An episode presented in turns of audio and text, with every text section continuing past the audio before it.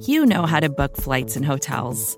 All you're missing is a tool to help you plan that unbelievable travel experience. That's why you need Viator. Book guided tours, excursions, and more in one place. There are over 300,000 travel experiences to choose from, so you can find something for everyone. And Viator offers free cancellation and 24 7 customer support for worry free travel. Download the Viator app now and use code Viator10 for 10% off your first booking in the app. Find travel experiences for you. Do more with Viator. You're listening to BGN Radio with Brandon Lee Gowton and Jimmy Kempski.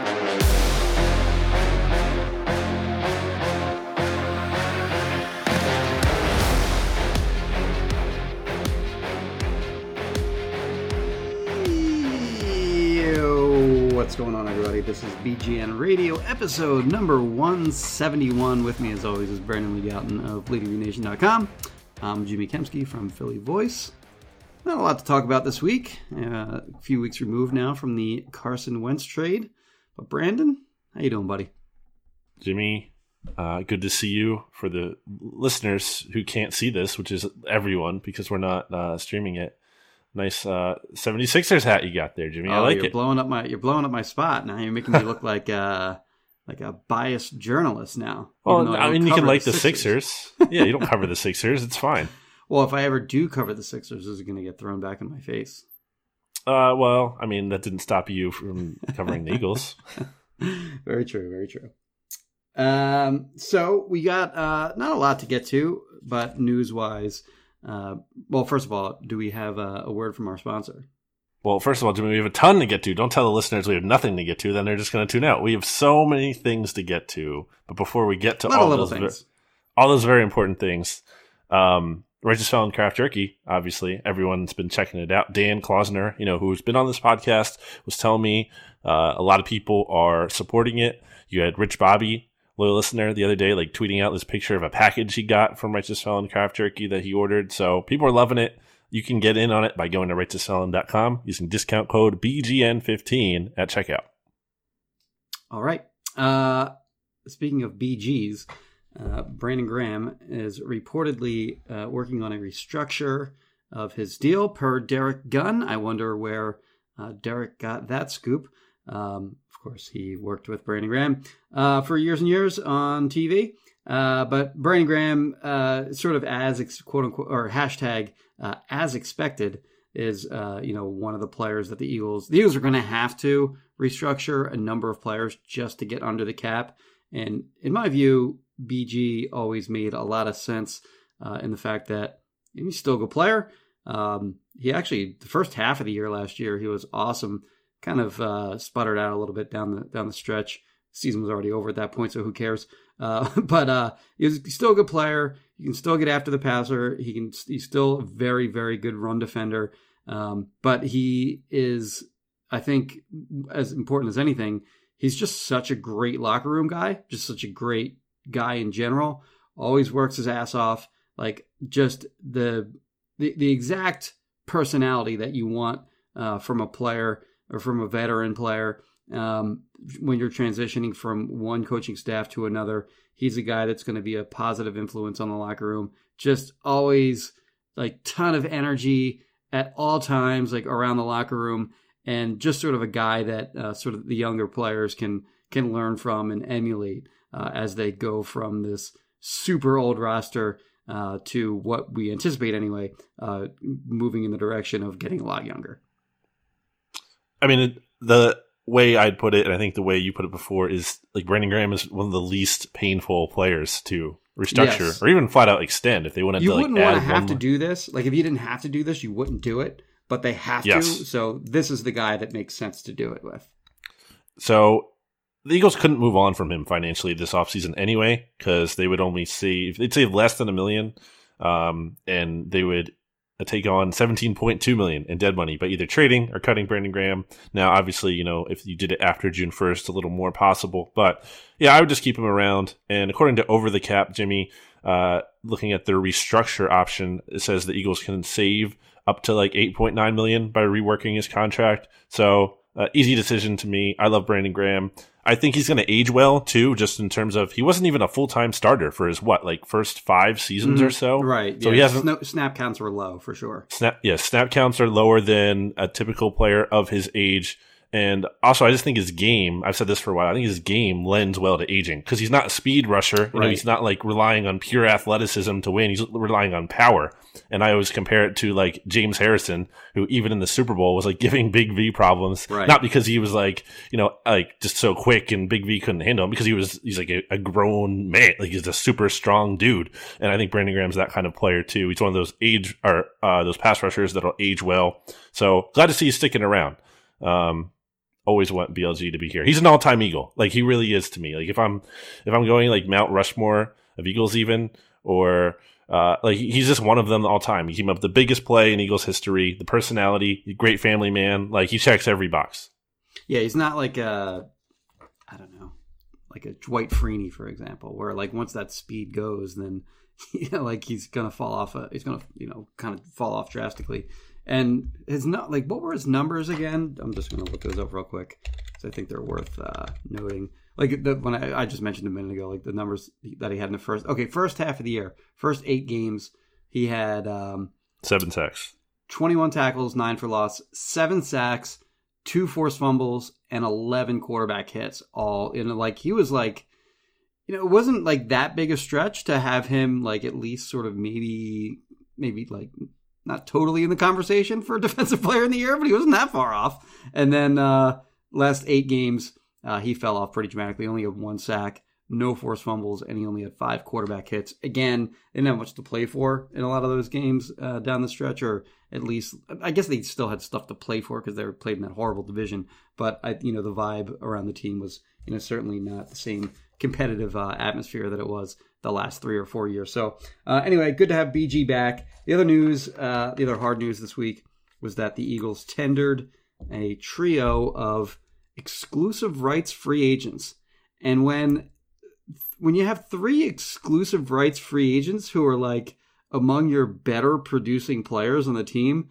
that's not good. like the three guys are uh, linebacker Alex Singleton, uh, who had a who you know I think he I think like who was a big time upgrade uh, over Nate Gerry when he took over his spot as sort of the three down linebacker.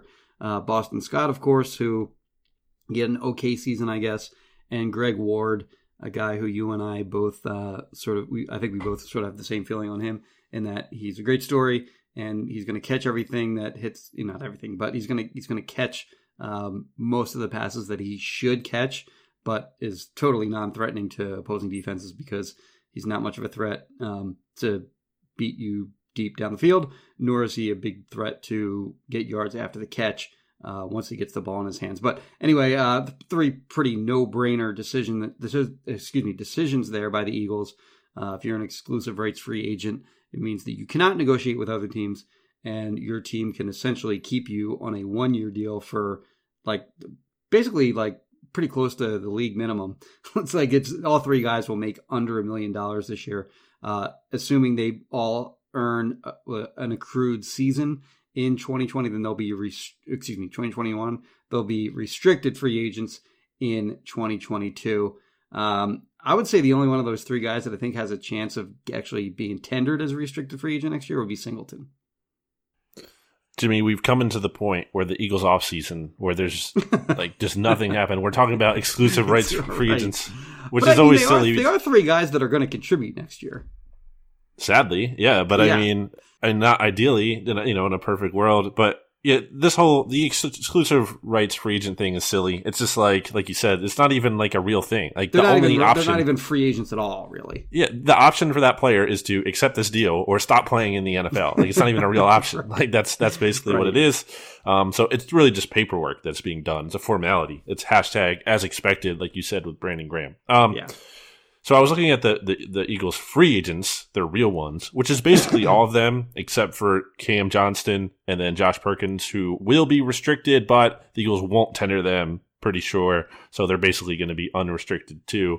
And uh, Jimmy, I, I was looking at the top free agent lists from like a bunch of different outlets NFL.com, Mhm. 101 players, Pro Football Talk at 100 players, The Athletic, Kapadia, friend of the podcast, I would say, uh, 50 players. ESPN, 50 players, uh, and not a single Eagles player, Jimmy, on one of those lists. Probably not a good thing. Now, And for good reason. yes. Now, three players did make PFF's top 205 free agents, Oh, where okay. Nickell Robey-Coleman somehow was at 78th, which is just insane. right. I saw you write that like you don't even think he's going to play in the NFL again. He might not. Yeah, I don't know if I. I don't know if I believe that that's going to happen, but I think Mm-hmm. it's possible that he never plays another down in, in, in a regular season game again. in the regular season. Yeah, someone will sign him this offseason, Yeah. but no guarantee he makes the roster. But Mills was at 181 on PFF's list, and then too Dick low. Rod. I, I agree. That's too low for Mills. Mills is a decent player. Like, come on, let's stop with like all the Mills hate. He's been a, like a good Eagle for the last four years. Like, Dick come Rod- on. Dick Rod was at 205, so he just barely made the list out of Mhm. 205. And then I did see, now to be fair, I, I totally forgot to include this. CBS Sports had a list, and I think Mills was like 80 something on there. So if you want to go with that, then there you go. Um, but yeah, it's a it's a very undesirable list. And on the positive, Jimmy, the Eagles aren't going to lose any key players this offseason in free agency. Yeah, even The- though they'd probably like to. the well, yes, the negative is they don't have any key players to lose. I mean, in a perfect world, like I've because I've seen some people in the comments on BGN, and maybe uh, I'm letting this color. This isn't the majority opinion, but I've seen some minority opinion out there. They're like, "Yeah, we have everyone locked up. That's why we're not losing. Like, we have all the key players locked up. That's why we're not losing anyone, and that's why the free agents are bad." Well, I'm like, in an ideal world, though, you would have a roster so full of talent that you wouldn't even be able to ref- uh, afford to sign everyone, and you would lose. Like it's a good thing to lose good players, assuming you know you're keeping the good other good ones too, and like getting comp picks for them down the road. Like that would be the ideal scenario. But the Eagles are far from that. They have a bunch of undesirable players on their roster, and they don't. The other thing, Jimmy, my takeaway from looking at this, all those free agent lists wasn't only that there's no Eagles on them, it's that there's a lot of quality players out there. There's a lot of like good players to be had out there. A lot of players that could be useful on this Eagles team, and they can't get any of them because they have no cap space. So it's just like a really depressing read to look at those. Yeah, I just uh, uh we're recording this on Thursday, but just this morning I published my uh you know three three free agents who make sense for the Eagles uh, version 3.0, and one of the guys I had on there like I had like like I don't think there's much of a chance of them getting him because like they don't have any money. But Jayon Brown, like you know, any other year he would sort of like be like an, the afterthought free agent that the Eagles might be after. Like he's you know, uh, Sheil had him. Sheil and Greg Ro- Rosenthal of NFL.com both had him as their third off-ball linebacker, and they Sheil had him like near the back of his list, like forty something. Uh, Rosenthal Rosenthal had him like in the same area as well, and like that's a guy even that I was like, uh, I'll put him on there because he makes a lot of sense, but they can't really afford him. like they can't really even afford like the like a guy that's barely like a top fifty free agent. That's kind of where this this team is right now. Right now, and and the reality is is that um, they have to do a total teardown before they can like they're they're Jeffrey Lurie's you know the way they, he rephrased it was retool. Well, no, they got to tear it. They got to pretty much tear everything down before they can even rebuild, much less quote unquote retool. So it's going to be like a multi year process getting this team back into a place where it can reasonably contend again. I was looking at uh, a 32 for 32 ESPN Plus list, Jimmy, that had uh, like you know the best free agent fit for each team or whatever, and I mentioned this to you before the show, but like Kenny Golladay was the Eagles one, and I'm like, what world are we living in? Like they can't oh afford to sign. He's going to be like one of the best receivers on the market. They can't afford to sign But sign they that might player. tag him. Yeah, right. I mean, it's one thing if you want to be like, well, if the Eagles did have money, this could be a guy that makes sense. Okay, but Right. like that's not the situation. Like, that's Right, so right. it's and I, again, I don't even blame those list makers. Like, I'm not trying to crap on them. That's not my point. My point is like in most off seasons, every team pretty much I think has like the money to sign like at least one kind of splash guy, maybe or like someone.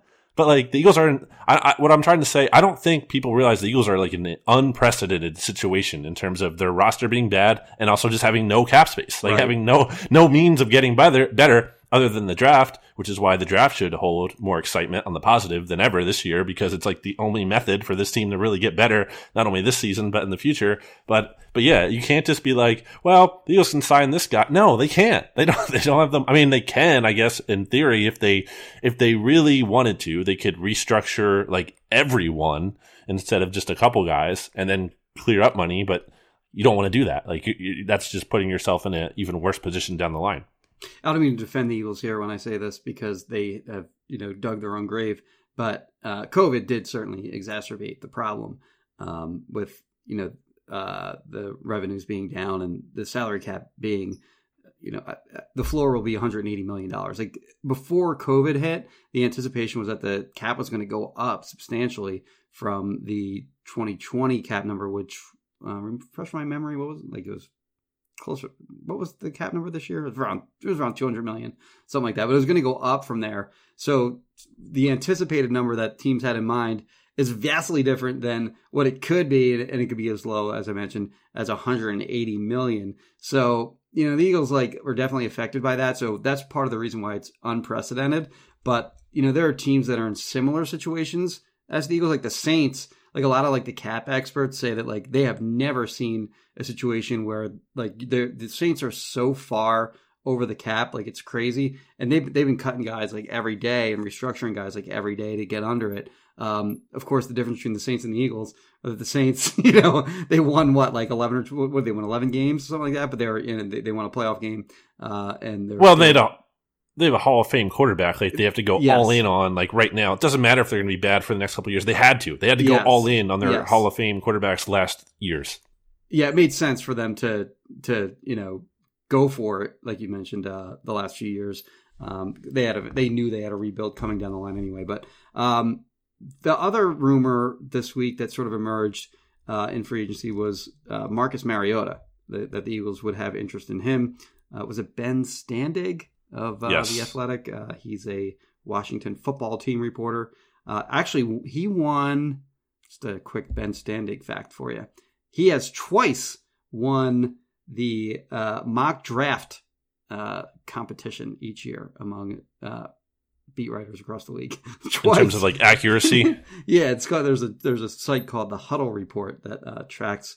uh, Um, you know, football writers' final mock draft of, you know the day before the draft. Anyway, um, he's reporting that the Eagles would have interest in Marcus Mariota. Uh, there's no way in hell that the Eagles are going to trade for him because they can't take on his contract, which is it's a salary of uh, I think it was a little bit over 10 million.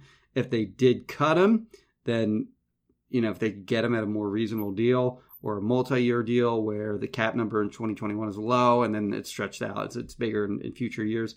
That's possible. There's been a little bit of buzz around uh, Jacoby Brissett, of course, and the connection there is obvious. He's the he was you know, Colts quarterback um, under Nick Sirianni in uh, Indianapolis. But my question to you is like, should the Eagles even bother signing a veteran quarterback this offseason? No. Why? Why? I mean, like, they don't have the money for it, number one. And if you're clearing up the money for it, you're really putting it in a, a veteran quarterback who probably, like, what's there to be gained?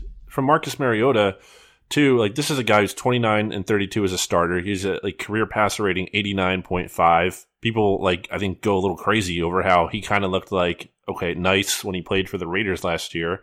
Um, and I get there's a connection logically in terms of the Eagles have his offensive coordinator from his rookie season, and then his quarterback coach the next two years on their coaching staff in uh, Jason Michael, who's now the Eagles tight ends coach. So there's a you know, there's a there's a connection in terms of uh, cohabitation matrix, as Howie Roseman likes to say. Um, so like it's sensical in terms of that sense to me, but in terms of it actually happening, but in terms of it should it happen, no, I I can't see how the Eagles really benefit from adding a pricey veteran. I, I just I can't see it. If you want to add a veteran like cheap, and I think Tyrod Taylor could kind of be that guy. He might be a guy who's like more affordable, and you want to bring in someone to compete, quote unquote, with Jalen Hurts because you don't want to just hand the starting job to a rookie. Like I understand that mentality.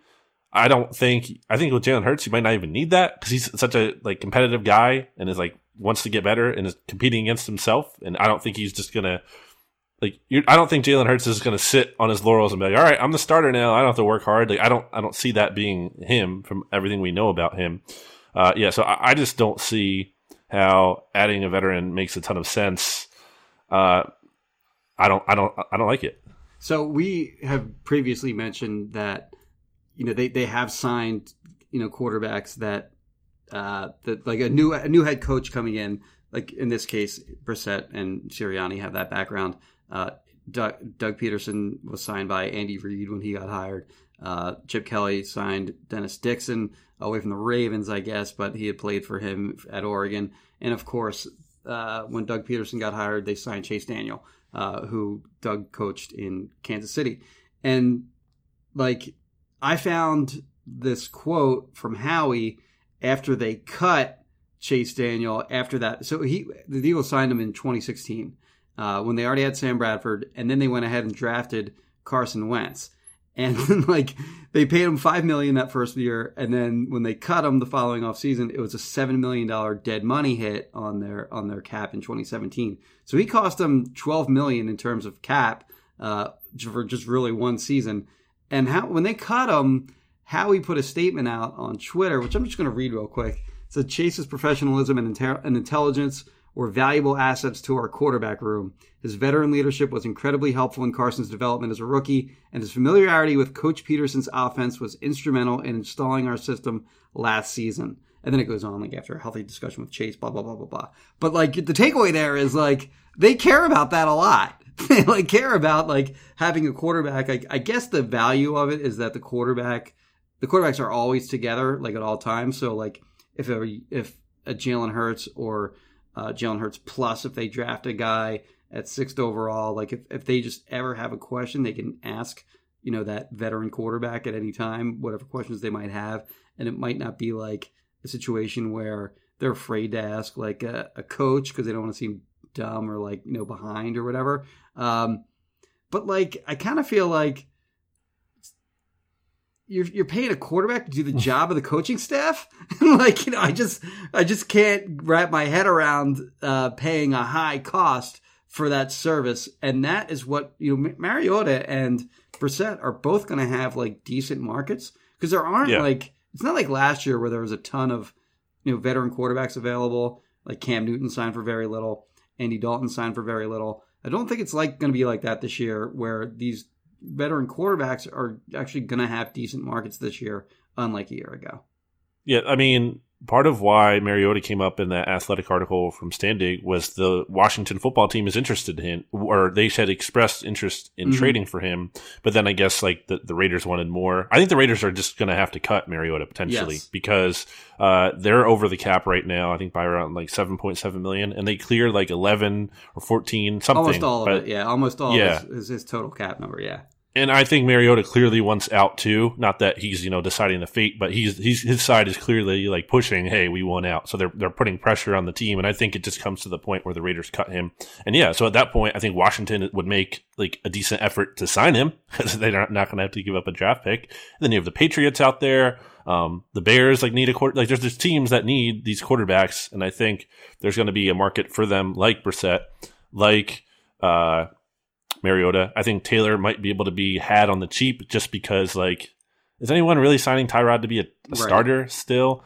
And then another name I would throw out there, Jimmy, is Geno Smith because he actually worked with Shane Steichen mm-hmm. on the mm-hmm. Chargers for a season uh, as his quarterback coach there. So maybe because that's a guy who'd probably be really cheap, is a veteran, uh, isn't a real threat, like can compete, quote unquote. But there's no, there's no. What are the Eagles gaining by playing Mariota or Brissett or or Taylor or any like who what are they gaining this season by playing those guys? Nothing to me. Like this season needs to be about finding out what Jalen Hurts is. Now, the only the only value again I see in signing a veteran is like guarding against Jalen Hurts showing up to training camp like 50 pounds overweight and like totally thinking he's arrived and he doesn't like need to you know do anything and like but I, again I just don't see that right. coming. As you from, said, that's not going to happen with that guy. Like yeah, he's got so, he's got like a strong mentality or like and work ethic and all that. That it's not going to happen.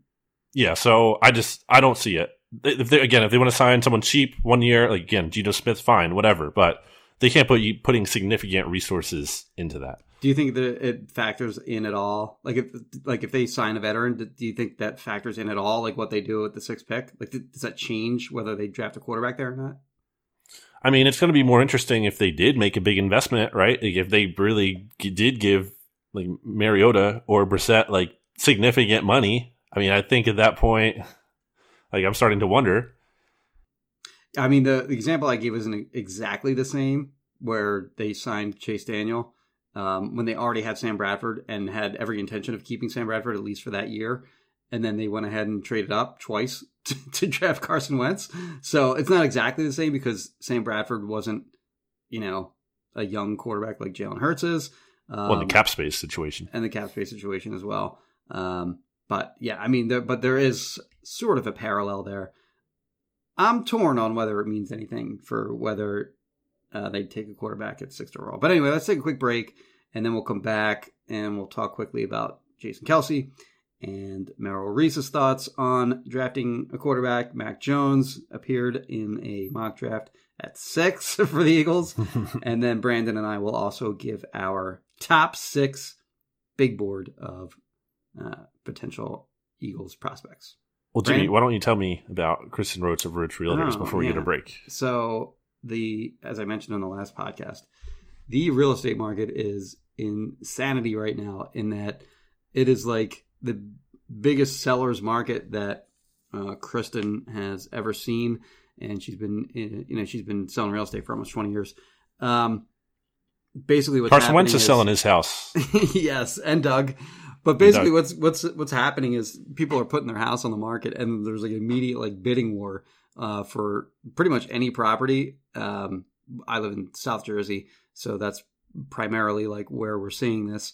Uh, but like, there's just bidding wars like crazy over any house that goes on the market. Like, people selling their house are getting like thirty, forty thousand dollars over asking price. Um, like as soon as they put it on the market, like they're getting people aren't even looking at the house before they put offers in. Like that's how crazy it is, and um, it's just a weird time. So if you're looking to sell your house, like now's the time. Do it now. If you're looking to buy a house, uh, not as much, like because you're gonna have trouble finding a place. You pay way more than uh, what that house is gonna be worth. So I'd probably hold off. But if you are looking to sell your house, uh, for sure, get in contact with Kristen Roach of Roach Realtors, 856 906 9295. Again, 856 906 9295. Brandon? We will be back after this. Vacations can be tricky. You already know how to book flights and hotels, but now the only thing you're missing is, you know, the actual travel experience. Because is it really a vacation if you're just sitting around like you would at home? You need a tool to get the most out of your time away.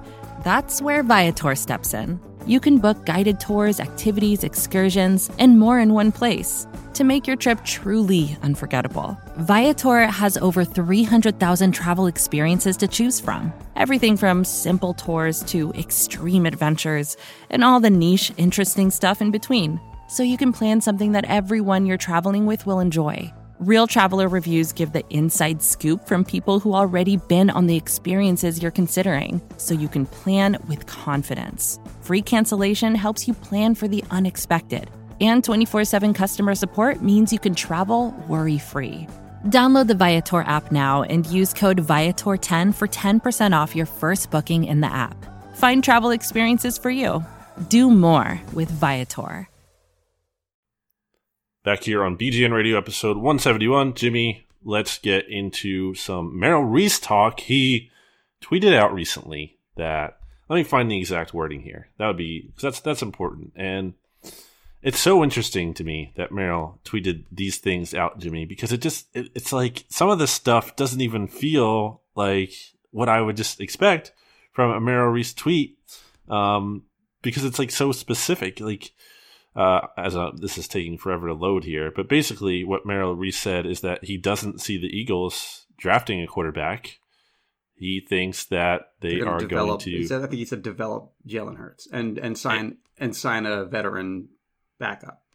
Yes. And last week, he had tweeted something about like Jalen Hurts the criticisms of his arm strength aren't valid because he's like he's citing like throwing like Oh, where's that's right. Yeah, yeah, yeah. like where's Merrill Reese? I mean, I know this data's out there. I'm not saying it's impossible to gain, but like I just didn't expect like Merrill Reese to be like looking up those numbers and being like, you know, let me sort through uh, here these. So I, I just think that's so interesting. My theory on it, Jimmy, is that if Jalen Hurts was truly an afterthought, which has been suggested, I think, by some people because they've it's been the premise of like Jalen Hurts wasn't drafted to be a legitimate starter for the Eagles. He was drafted under the premise he was going to be a backup for Carson Wentz, and therefore, you know, to think the Eagles are really going to give this real shot for J- uh, Jalen Hurts to start isn't legit. And I disagree with that. And I think, especially looking at these Merrill tweets, like if Jalen Hurts was an afterthought, uh, is he really like tweeting this out? Are the Eagles like really letting him go out on a limb like this? And uh, I know he, you know, he doesn't necessarily speak for the team, but I mean, he literally speaks about the team more prolifically than anyone else. So it's kind of interesting to me. I think he just likes Jalen Hurts. but the thing, the thing that he cited was that I just found it here on uh, Our Lads uh, has quarterback ball velocity at the NFL Combine from uh, 2008 to 2020. And who is it that he, he cited Hurts through 54 miles an hour? And then Herbert was at 55. Herbert, okay, was at 55, and he's. I think he said Herbert has a cannon. Um, if you if you look at the list, and all you got to just Google "Our Lads," O U R L A D S, and then you know NFL Combine radar gun, whatever, something like that. Let me just uh, Control F. Clayton Thorson here. Clayton Thorson. Clayton Thorson through 58. Okay. Patrick Mahomes through 55. So, like, Who would you rather have? also, I think we can probably safely say that Patrick Mahomes has a better throwing arm than, uh, has a better, has better arm strength than Clayton Thorson. Uh, I don't mean to goof on Merrill here, but like, it's this, the combine radar gun. I feel like it's brought up every year, or at least anytime the Eagles have looked for quarterbacks, it gets brought up every year. Um, and I'm sure it does in like every other city, but it's not any. I would actually love to see the combine come up with some measure of arm strength because I don't think they really have one. But certainly the radar. I think they throw the ball like one time. I actually, saw them do it one time in in Indianapolis, and they throw it like one time. I don't even know if they know they're being radar gunned, like or at least the one the time that I saw it. Um, but they, uh, it's uh, it's it's a very funny list to go look at. Like some of the quarterbacks that did well and some of them that did not do well in, in Deshaun metric Watson. or whatever you want to call it. Uh, but yeah, it- yeah. Let me just I'll look him up real quick too. He was like in 45, 46. Yeah, he probably didn't even know he was being. T- yeah, 40, 45. I'm pretty sure. Like I'm not like I'm no athlete, but I'm pretty sure I can throw a football 45 miles an hour. Like it's really not. That's that ball is not moving very fast, 45 miles an hour. So. I Um, think we need to test that now. Yeah, I'll do it. I'll, I I will gladly throw a football. Uh, see if I Okay. can see if I can top out over forty five miles an hour. Um, but anyway, uh, we're getting a little off track here. Merrill doesn't think they're gonna they're gonna draft a quarterback. Um, I don't know. It's uh, I never really believe any kind of draft info to begin with. Uh, it's about as um, like draft info and like head coaching info is like th- those are like very unreliable. Because like draft info especially because it like teams are like there's a lot of agenda driven stuff there. So um i'm always wary of like where people are getting information like that. If it's coming from the team uh, obviously the team has no interest in anyone knowing what they're actually going to do in the draft. But anyway the moving on the uh we're deep into mock draft season and I think for the most part, we've seen guys like uh, Ja'Marr Chase, wide receiver from LSU, uh, DeVonta Smith, wide receiver from Alabama, Penei Sewell, offensive tackle from Oregon, and then a bunch of quarterbacks like um, uh, I probably most the the two most like the two most common guys are Trey Lance uh, from North Dakota State and Justin Fields from Ohio State. But then like a new quarterback sort of cropped in this week who was it from uh, CBS that had him in there? Mac Jones. Mac, so somebody somebody mocked Mac Jones, quarterback from Alabama, uh, to the Eagles. Was that CBS that did that? Ryan Wilson? Does that sound right? It was Jimmy.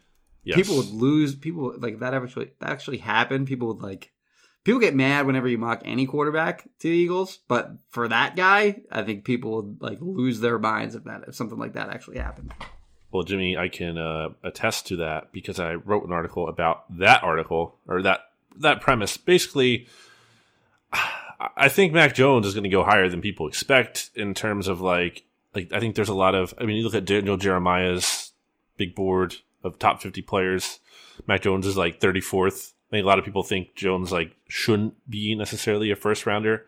I think it's pretty. He's gonna be a first rounder. Also, I also think he Yeah, might if, go. if, if a guy like him has him ranked 34th, he's going to go first round because quarterbacks, just generally speaking, get. I mean, and for good reason, they get way overdrafted. I mean, but like Kiper has him eighth. Um, Wait, I, I Kiper has him ranked eighth overall, or he had he him had him going eighth in his latest mock draft. Okay, yeah, yeah, okay, that makes more sense. Um, I'm looking up here, Jimmy. I am. Who's that, Carolina? terrible- yeah. Uh, but basically, there's a lot of other stuff interesting that's come out around Mac Jones, maybe it's his agent, you know, doing a good job of making the hype machine. One thing that Kiper though said is he kind of reminds him of Brady stylistically, and Tua Tagovailoa also said he's like a more athletic Tom Brady. And I hate to say that I agree, but just looking at like not in terms of obviously, I don't think Mac Jones is going to be Tom Brady because that's an insane. No one's going to be Tom Brady. Right. There's only Tom Brady. But like when you look at like how he kind of stands in the pocket and he kind of does like that pat the football kind of, you know what I mean? Like he kind of just stands there and he's like kind of like bobbing up and down. Like he like he does do that. And I was like, okay, I kind of see what they're talking about with that. Um, the thing about Mac Jones is that obviously I don't think he's the kind of he's not going to be the sixth best player on the board. And that's why I don't want the Eagles to take him. But I do think just because of maybe again the Carson Wentz has me over the Carson Wentz experience has me overcorrecting on what to value in a quarterback, but the allure of accuracy like is really important to me. That can't just be glossed over like it was with Carson Wentz, and maybe even with Jalen Hurts, unless his accuracy improves. Again, I think Jalen Hurts has better touch, better accuracy than what he showed last year. But um, between the accuracy and you know coachability, I, I just think those are big things. Um, again, I just I have a hard time believing because of he seems like a quarterback you're kind of winning with, as opposed to you know he's really elevating the whole franchise around him, and you're winning because of him. Uh, obviously, doesn't have the same athletic tools that a lot of other players do. Uh, it's to be. I'm not to say you know the Eagles should do it uh, at six. I think the poll, by the way, was like 92, maybe 96 percent of Eagles fans said no on BGN. Four percent Right. said like yes. Would you approve of the Eagles taking Mac Jones at six? So yeah, pretty clearly, um, not a popular option there. I don't think it's insane though. I don't. I don't think it's like out of the realm of possibility. If they came into the draft saying we're getting a quarterback no matter what, which I don't think they should do, but if they did and he's there, I don't know. What about you? What is your uh, what what what would be your top six big board? Okay, so uh, Trevor Lawrence one. What's your one? We'll, we'll do. Also, each. also, yeah, also Trevor Lawrence. okay, I have Zach, Wilson at number two. Me too. I have This is where Justin, we're gonna. This is this is where we're gonna go off. Okay, I have. Justin Fields at number three. Uh, I also have Justin Fields at number three. Okay. I, I didn't think you're gonna have him number three. Yeah, I mean, again, I don't want to force quarterback, but because of his profile in terms of accuracy, everything that I've seen and read about him, and you know, you've you've highlighted the concerns with processing speed, and that's been out there elsewhere. Um, Solak kind of downplayed that a little bit in his article this week. I thought that was interesting. You can check out the scouting report. on- So my my concern wasn't that exactly like what Ben shot down.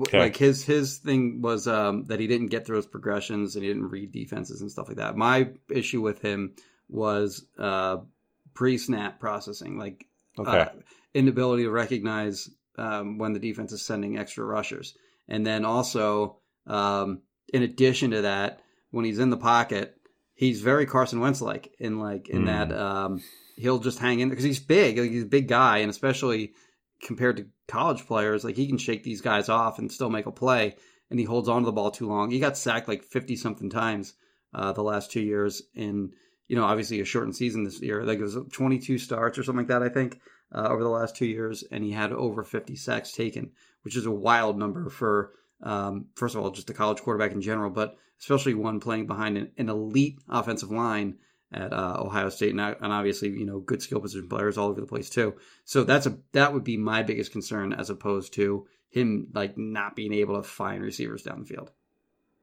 To get, go back on Mac Jones, I, I, forgot to add this um, real quick. When you, I think he's probably going to be like a Kirk Cousins kind of player, who again I've never been the biggest fan of, but I would not like if Mac Jones like went to Washington, for example, because I think they could win oh, games with sure. that defense. Yeah, yeah, yeah. Like they could win games with him. Um, and I, I, was looking at some of the numbers that you know. Pro, uh, hopefully, because uh, I don't want to see that happen. I was looking at some of the, like these metrics that um, PFF had put up comparing or Burrow, Joe Burrow, and uh, Mac Jones, and like Mac Jones like edges him out in a lot. Like it's or it, like the the profile there. Now, obviously, there's there's different context, and the athleticism is different. And uh, you know, Burrow's a better athlete. And Burrow all, made some like, crazy throws that last year at LSU, like just off like, schedule, on the run like j- like insane like accuracy on really high level difficult throws. Like Mac Jones isn't doing anything like that, but the, the but the point that like just especially like their completion percentage and all and like all the numbers and stuff and putting mm-hmm. the ball where it needs to be. He yeah he matches Burrow in that in that regard. Uh, so that's all I had on Jones. But so number four, so we had the same top three, kind it's of gonna, boring. Now, number now it's. I think we're going to have exactly the same, except you're not going to have the same number six guy as me now. But go ahead. Ja'Marr Chase. Yeah, Ja'Marr Chase is my fourth. That's Daniel Jeremiah's number two overall prospect okay. in this class. Uh, then it's Devonta at number five. Oh, you have DeVonta Smith? Yes. Okay, I have Penei Sewell at number five. Hmm. I would take it. And then I have. Smith. Well, I want to touch on that real quick here, but then who do you have at six? I have Trey Lance, number six.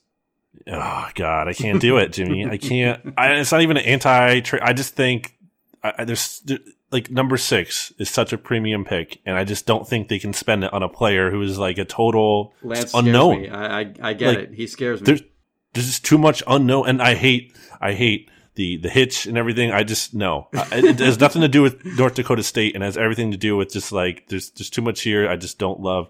Uh, so I actually have Kyle Pitts at number six. Mm, okay, and I want to have a Kyle Pitts conversation. We'll plenty of time to do that uh, leading up to the draft. Who was your but, fifth guy? Oh, DeVonta uh, Smith. Smith. said, yeah, okay. I think Smith is like Justin Jefferson in terms of just being like a dog, like just a guy that I absolutely am so willing to bet on, just because like that guy is like he just wants to win. Like he's just really. he did, uh, he did an interview with the SB Nation NFL show, and like it was like the worst interview maybe a, one of the worst I've ever heard. And just that, like, he's giving like one word answers. So he just doesn't, like, he just doesn't care. Like, he doesn't care about like all the media and stuff. Like, he just wants to play football. Like, that's, that's really all he wants to do. Which is weird. Um, I don't um, think he's like good. I don't think he'd be a good media guy because he is like, he's got like a good personality and, mm-hmm. What was this? There was some kind of like super positive story about him, like during the season. Like, uh, oh, he gave like uh, on field tickets to one of his professors the professor mm-hmm. just made of like just like wasn't trying to get anything out of like mentioning this, but said something to the effect of like, you know, I'd love to watch a game uh, from the sideline. And uh, Smith found Smith had the opportunity to, to make that happen for somebody, and he thought of his professor saying that that one time, so he got you know the professor those tickets. Yeah, it wasn't you know bad in terms of being like bad. It was just like boring. It was like one of the most boring yeah, interviews yeah, yeah. I've ever heard. But because I think he's just locked in. Like, he just seems like such a locked Hurts in guy. super boring interview too. yes, he is. Although I think he kind of he opened up a little bit more when he became the starter towards the end. A little bit, not as it was different. It was better than after the draft right away, which is just terrible. Nick Foles um, was terrible too. Terrible oh, interview.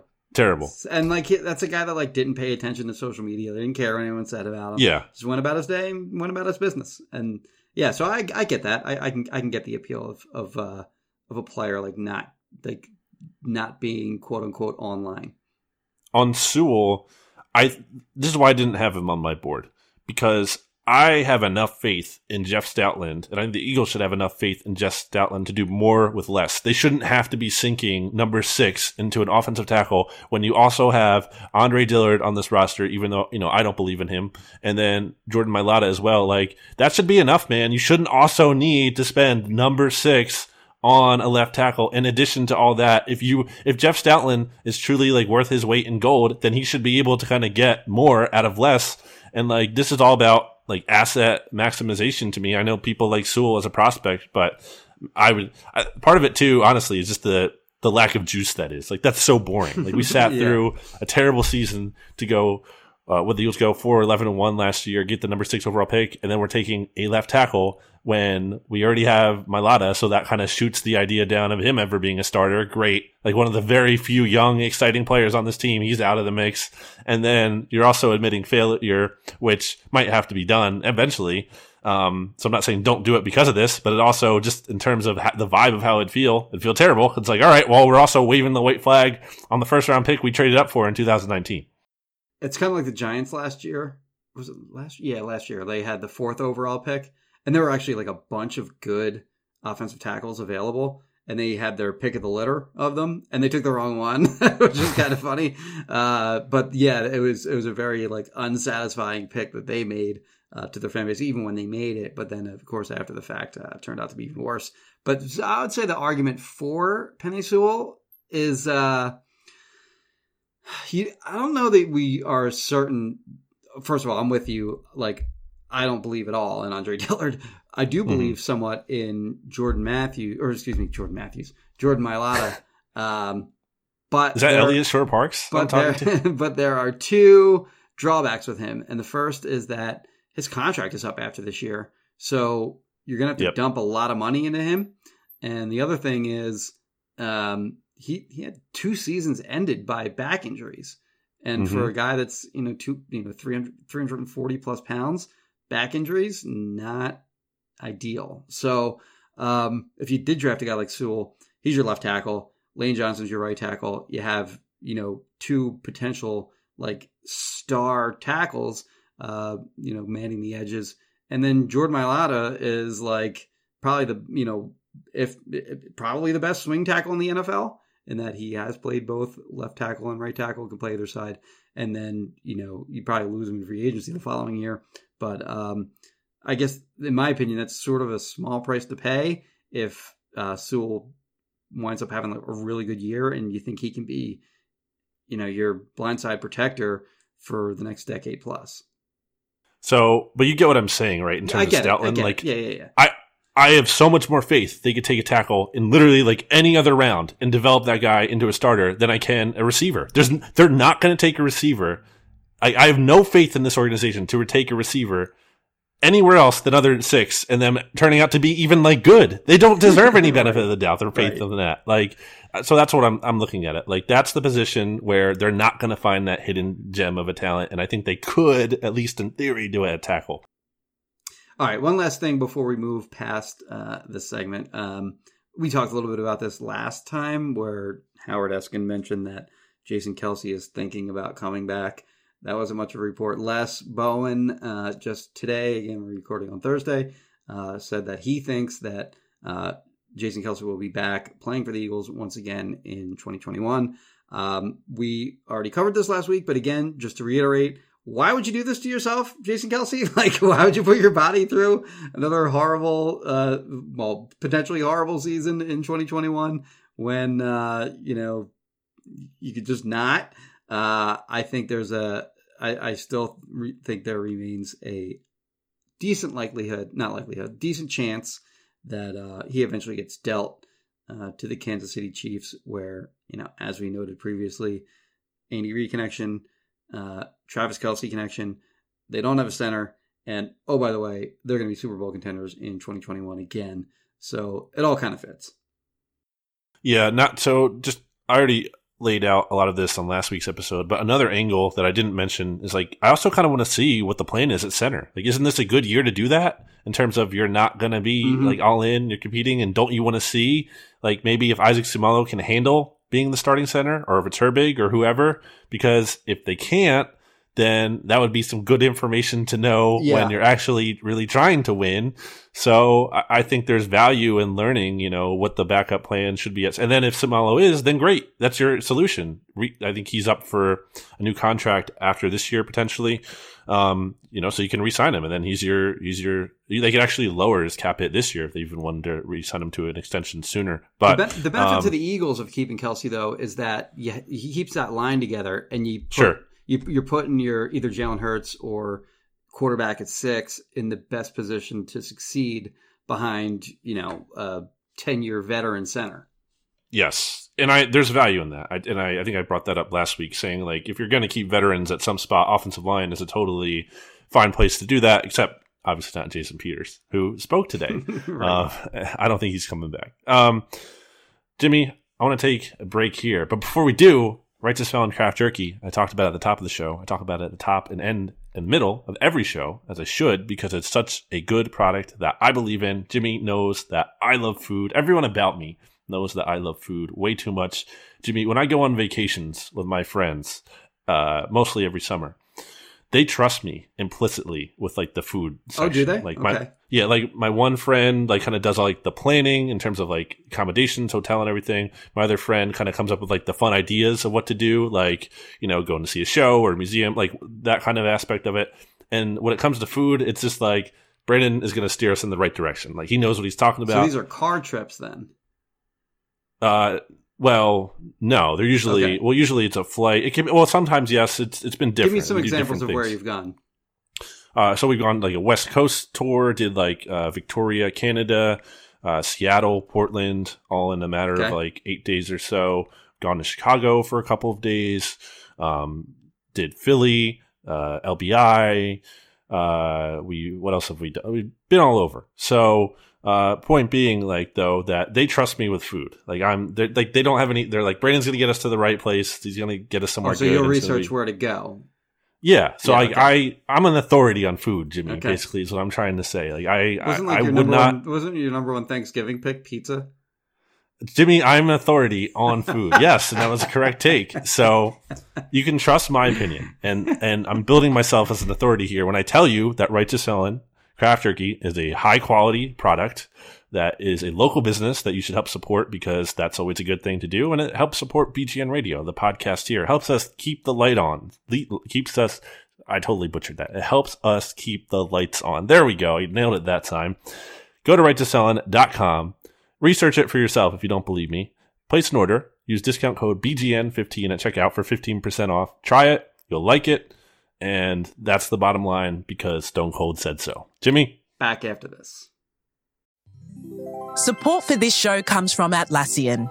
Atlassian software like Jira, Confluence, and Loom help power global collaboration for all teams so they can accomplish everything that's impossible alone.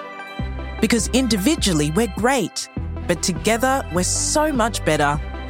That's why millions of teams around the world, including 75% of the Fortune 500, trust Atlassian software for everything from space exploration and green energy to delivering pizzas and podcasts. Whether you're a team of two, 200, or 2 million, or whether your team is around the corner or on another continent altogether, Atlassian software is built to help keep you all on the same page from start to finish. That way, every one of your teams, from engineering and IT to marketing, HR, and legal, can stay connected and move together as one towards shared company wide goals. Learn how to unleash the potential of your team at Atlassian.com. That's A T L A S S I A N.com. Atlassian. Back here on BGN Radio, episode 171 for our final segment, which doesn't have to do about the Eagles. Yeah, I mean, So- we, we're done. We're done talking about the Eagles. We covered everything already.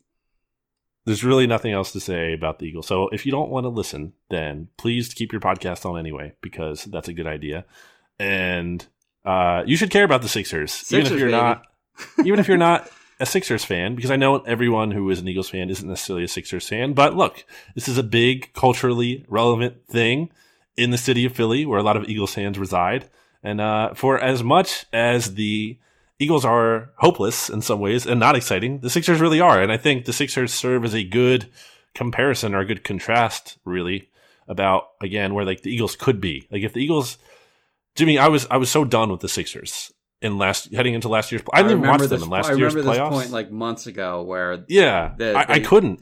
they fired the you know Yes. they, they hired they hired Daryl Morley. The- Yes. Mor- Morey. Morey. I, I call him Morley like you did that time. last time too. Daryl yeah. because because there's an L at the end of his first name. I don't know.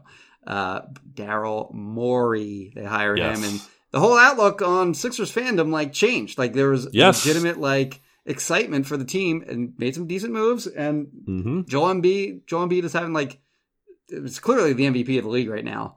And, Should be. And uh like that Jazz game was awesome. It was awesome. But what a bunch of babies, by the way. they are the Minnesota Vikings, the It's New crazy. Orleans Saints. just loser stuff. Just so if for people who don't know the context, the Sixers were down most of the game against the Jazz on Wednesday night. And I didn't have full faith in them to pull it off, Jimmy, just because like they weren't first of all, they weren't even taking threes, which is a big problem with the team at large. Mm. But then they weren't making them. I think they were like one for something at halftime. Like what are you doing? Like you need to make threes. So Jazz and meanwhile the 13 Jazz more threes than them, I think it was.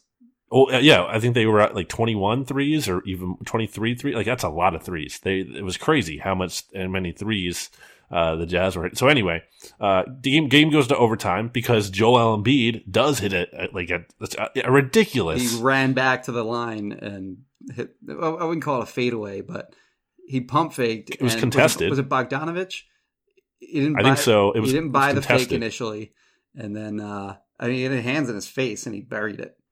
And he's a big man. Like he's a center. Like that is so insane. Like he's not like a guard. Like it's so crazy just to to be able to do that. And he also he makes it look easy. Like it, like like when you watch, it's, it's just like pure shot. It's like it's not even like he's excited or surprised by it. It's like yeah, you know, whatever. I made the shot. Uh, I love Embiid, man. Uh, he he absolutely is the MVP. Um, uh, and and I on this because of how the, how good the Sixers look with him, Jimmy, and because he's having this season, like they need to go all in. Like you you talk about a team like that. You talk about the Eagles can talk about all they want about how they went all in and stuff, and this is why they're in this situation now, which I don't fully believe. But again, to contrast contrast it or compare whatever here, like the Sixers, I feel like they have to go all in. I don't know exactly what that means in terms of. I don't know if they can realistically acquire Kyle Lowry at the deadline um, just because there's like salary considerations there. You have to match in the NBA, and it might not be super easy. But I mean, they have to do something. Like they have to get aggressive at the deadline, and because like there's there's a window here. That like, how do you not watch that team last night that played and be like, yeah, they have a chance to win a championship because Joel Embiid is like the best player in the NBA Where do they finish? in the East or Uh, the whole where- season. like where, where where does where does their season end? Jimmy, they're gonna win the title this They're gonna year. win it all. Okay. I, I mean, they Do have you- the best you- player do in the league. Do you really believe that? I because of how well Embiid is playing, why not? If you have the best player in the league, like, and I think to you know, I've never been the biggest Simmons guy, but he's been playing better recently. Because I he's feel been like a lot. you are pretty. I feel like even I know you're like very realistic about the Eagles' chances of competing. too Uh, realistic, some would say. Are you like traditionally? I feel like you're also pretty um, negative on, on the Sixers more often than not. So, like, for you to say that they're they're going to win it all, uh, they've really made you believers. They've really made This- a believer out of you. this team has just like a different vibe to them. They really do. Um, I've watched the the same Sixers team over and over for years. Like last night's game would be a, a loss. They lose that game. There's so many. There's been so many games this Doc year Rivers that is an Sixers. upgrade over Brett Brown.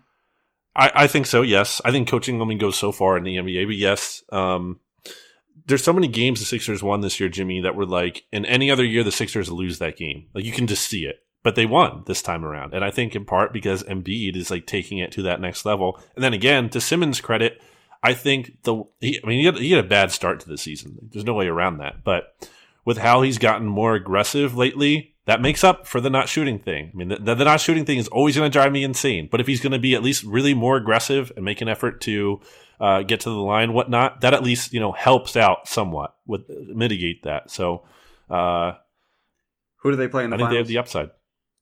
What's that? Who do they play in the finals? Lakers. It's going to be Embiid versus LeBron. I I forget when they. I I don't know the NBA schedule well enough to know like when they hand out MVP and everything. But I mean, I was looking at LeBron's numbers today. By the way, like. There's no way he should be winning MVP over Embiid. Like, look, they're not even like the best. They're not even close to like the best LeBron numbers of his career. And like, real, and they're also not even the best team in the West. I know, um, the West is tougher. And also like Jokic too. He gets a lot of MVP, uh, talk the, the Nuggets are seventh in the West. I know. Again, I know it's a tougher conference, but like the MVP is on the seventh best team. No, like that's Right. no, that's not. That's not how it works. They're twenty and fifteen. It's Embiid, Jimmy. It's Embiid. It's all about Joel Embiid. The the perfect word to describe Joel Embiid, and I think Mike Levin used this on the Rights to Ricky Sanchez podcast, uh, is inevitable. I don't know if you've seen the Marvel movies, Jimmy. I don't think you have, but there's a character named Thanos in them. He's like the the the big bad. He's the villain, and his line is like, "I am inevitable," and that's Joel Embiid. He's like inevitable. Like it's just he's so awesome, and he Joel Embiid is just like he's not even like a real player in terms of like how fun he is and the personality. Like the way he like teed up Yes. Donovan Mitchell.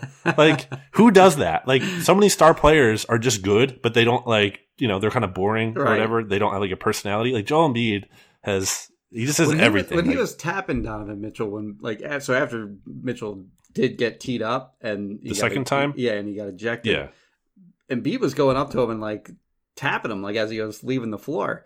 Was he was he being a was he being a dick there or is like was don't he- think was that actually good sportsmanship? I think was. I think he was like, hey, like, hey, man, good game. Like, because he knew he wasn't going to see him after the game because he was. he was- I think he was being genuine there and being Okay. like, you know, good game. I think. I don't think he was being a jerk there. Right, because Mitchell didn't turn around and like go back at him or anything. Yeah, yeah. No, I think that was. I think that was. Okay. You know, eh, I like that about Embiid too. Like he's not like he talks trash, but he he does. There's like a respect thing too. Like he's pretty respectful. I think. I think the way. Well, what's the way he phrased it recently? It was like this quote this week. He was like he wants to like respectfully dominate everyone. I think he said that something about like his matchup with uh, Miles Turner on the Pacers. He was like, he's like, yeah, you know, uh, I, that's a matchup like I feel good about basically. Uh, he was trying not to uh to crap on the guy too much while actually doing that. So he's he's just a treasure, man. He's he's great. He bring no one brings me more joy. Like professional athlete, I just he's he's so entertaining on and off the court. I love him.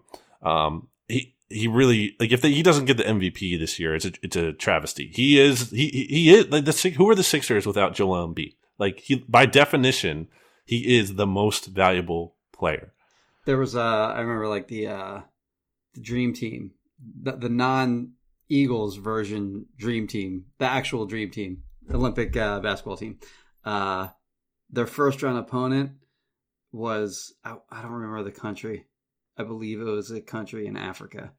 And you know, they were interviewing all the dream team players about, you know, this country, uh this country's team and Jordan goes on and he's saying like whatever nice thing he can think of, and then like I don't know Clyde Drexler or somebody they they Karl Malone they try to say nice things, and Charles Barkley goes on and he's like they're in trouble. he's, he's like he's like, basically we're gonna we're gonna kick their asses. I gotta find out that country now. So what about you, Jimmy? 'Cause you didn't give me your Sixers prediction. Uh, I do think they're gonna go to the finals. I think they lose To who? to the Lakers. Ah, again. Yeah, Ang- it was Angola, by the way. They played. They played Angola. Angola, you don't stand a chance Yeah. against Charles Barkley. Did- In and- fact, and if you if you if you type Angola, it'll automatically it'll it'll auto populate Angola Charles Barkley. okay, nice. Where is Angola? Yeah. Okay. So Angola is in the southern part of Africa, next to Zambia. Okay. The So way there you go. the the way so good geography lesson here. The way Embiid put it, I want to pull up the exact quote. Uh, that's a matchup I've dominated, is what he said about his matchup with Miles Turner. Uh, and he also used the word respect. I, I say this respectfully, but that's a matchup I've dominated since I've gotten into this league. I, I just love that. I love that so much. Not respectful at all. Any final thoughts, Jimmy? I have none. Uh, aside from uh, no, I got none. Um, hopefully, we'll have more to talk about next week as we. I guess today is the fourth. The new league year begins on the seventeenth, which is also St. Patrick's Day. Um, of course, that's not the real start of free agency. The real start of free agency is the start of the legal tampering phase. Is that that's two days, right? Not three. Um, The 15th, right? yeah, so I think I believe it's two days of legal tampering. So that'll be like the real start of free agencies. Will be March fifteenth. That's a Monday. That's a Monday. That's good. All right, that works for me. Good. Uh, All right, cool. So yeah, we'll have a lot to talk about. We'll, we'll do more of like a an all-encompassing free agency profile. Uh, even though the Eagles aren't going to be super active this year, but we'll we'll do that next week. Uh, how about you? Any final thoughts? Uh, Jimmy, I want you to download the Locker Room app at some point. You have an iPhone, I think. I'm pretty sure. Yeah, you do. I know you do. I do. Yes. Um, so download that app because Seamus and I have been having some fun conversations on there with BGN listeners. Uh, basically, if you don't know Jimmy, and for listeners who don't know, it's like an interactive app where it's like a chat room, like a like a, a vocal chat room. There also is a text element if you don't want to speak, but like so the way it started out is like Seamus and I are both kind of talking a little bit, but then people who join in can request to speak. Okay. And we bring them up on stage and we talk with them. I actually posted uh, audio, or, or, I didn't do it, but uh, Michael Kist posted audio of our call and that's the, that's the other cool thing. Like once it's done, I can take that the audio. They, they send the audio file to me so that we can put that in a podcast and we put it up on the Bleeding Green Nation podcast feed. So it's fun because it gets people involved in the conversation, like people who are listening to the show right now and who are on the comments of bleedinggreennation.com. You can actually like be part of the show. It's almost like, you know, sports radio. It's like your, their version of calling in. So, uh, I think it's cool and check it out. Uh, and uh, unfortunately, it's only for iPhone right now. I think we're, we're hoping like they're going to get Android involved and everything. But uh, so go download that, and then hopefully we can get Jimmy on there, and we'll do a chat there sometime. Maybe do a BGN radio episode like that one week. Um, check out Righteous Felon and Craft Jerky, of course, by going to righteousfelon.com using discount code BGN15 for 15% off. Check out bleedinggreennation.com to see my work. Check out phillyvoice.com. Check out Jimmy. I'm on Twitter at Brandon Gowton. Jimmy Kempski is on Twitter at Jimmy Kempski. BGN Radio is on Twitter at BGN underscore radio. We have some BGN Radio news coming down the pipeline in the future, so stay tuned for that. And until then, goodbye, everybody. BGN. Here's the truth about AI AI is only as powerful as the platform it's built into. ServiceNow puts AI to work for people across your business, removing friction and frustration for your employees supercharging productivity for your developers, providing intelligent tools for your service agents to make customers happier, all built into a single platform you can use right now. That's why the world works with ServiceNow. Visit servicenow.com/ai for people. Support for this show comes from Fundrise. Buy low, sell high. It's easy to say, hard to do. For example, high interest rates are crushing the real estate market right now. Demand is dropping and prices are falling, even for many of the best assets. It's no wonder the Fundrise Flagship Fund plans to go on a buying spree, expanding its billion dollar real estate portfolio over the next few months.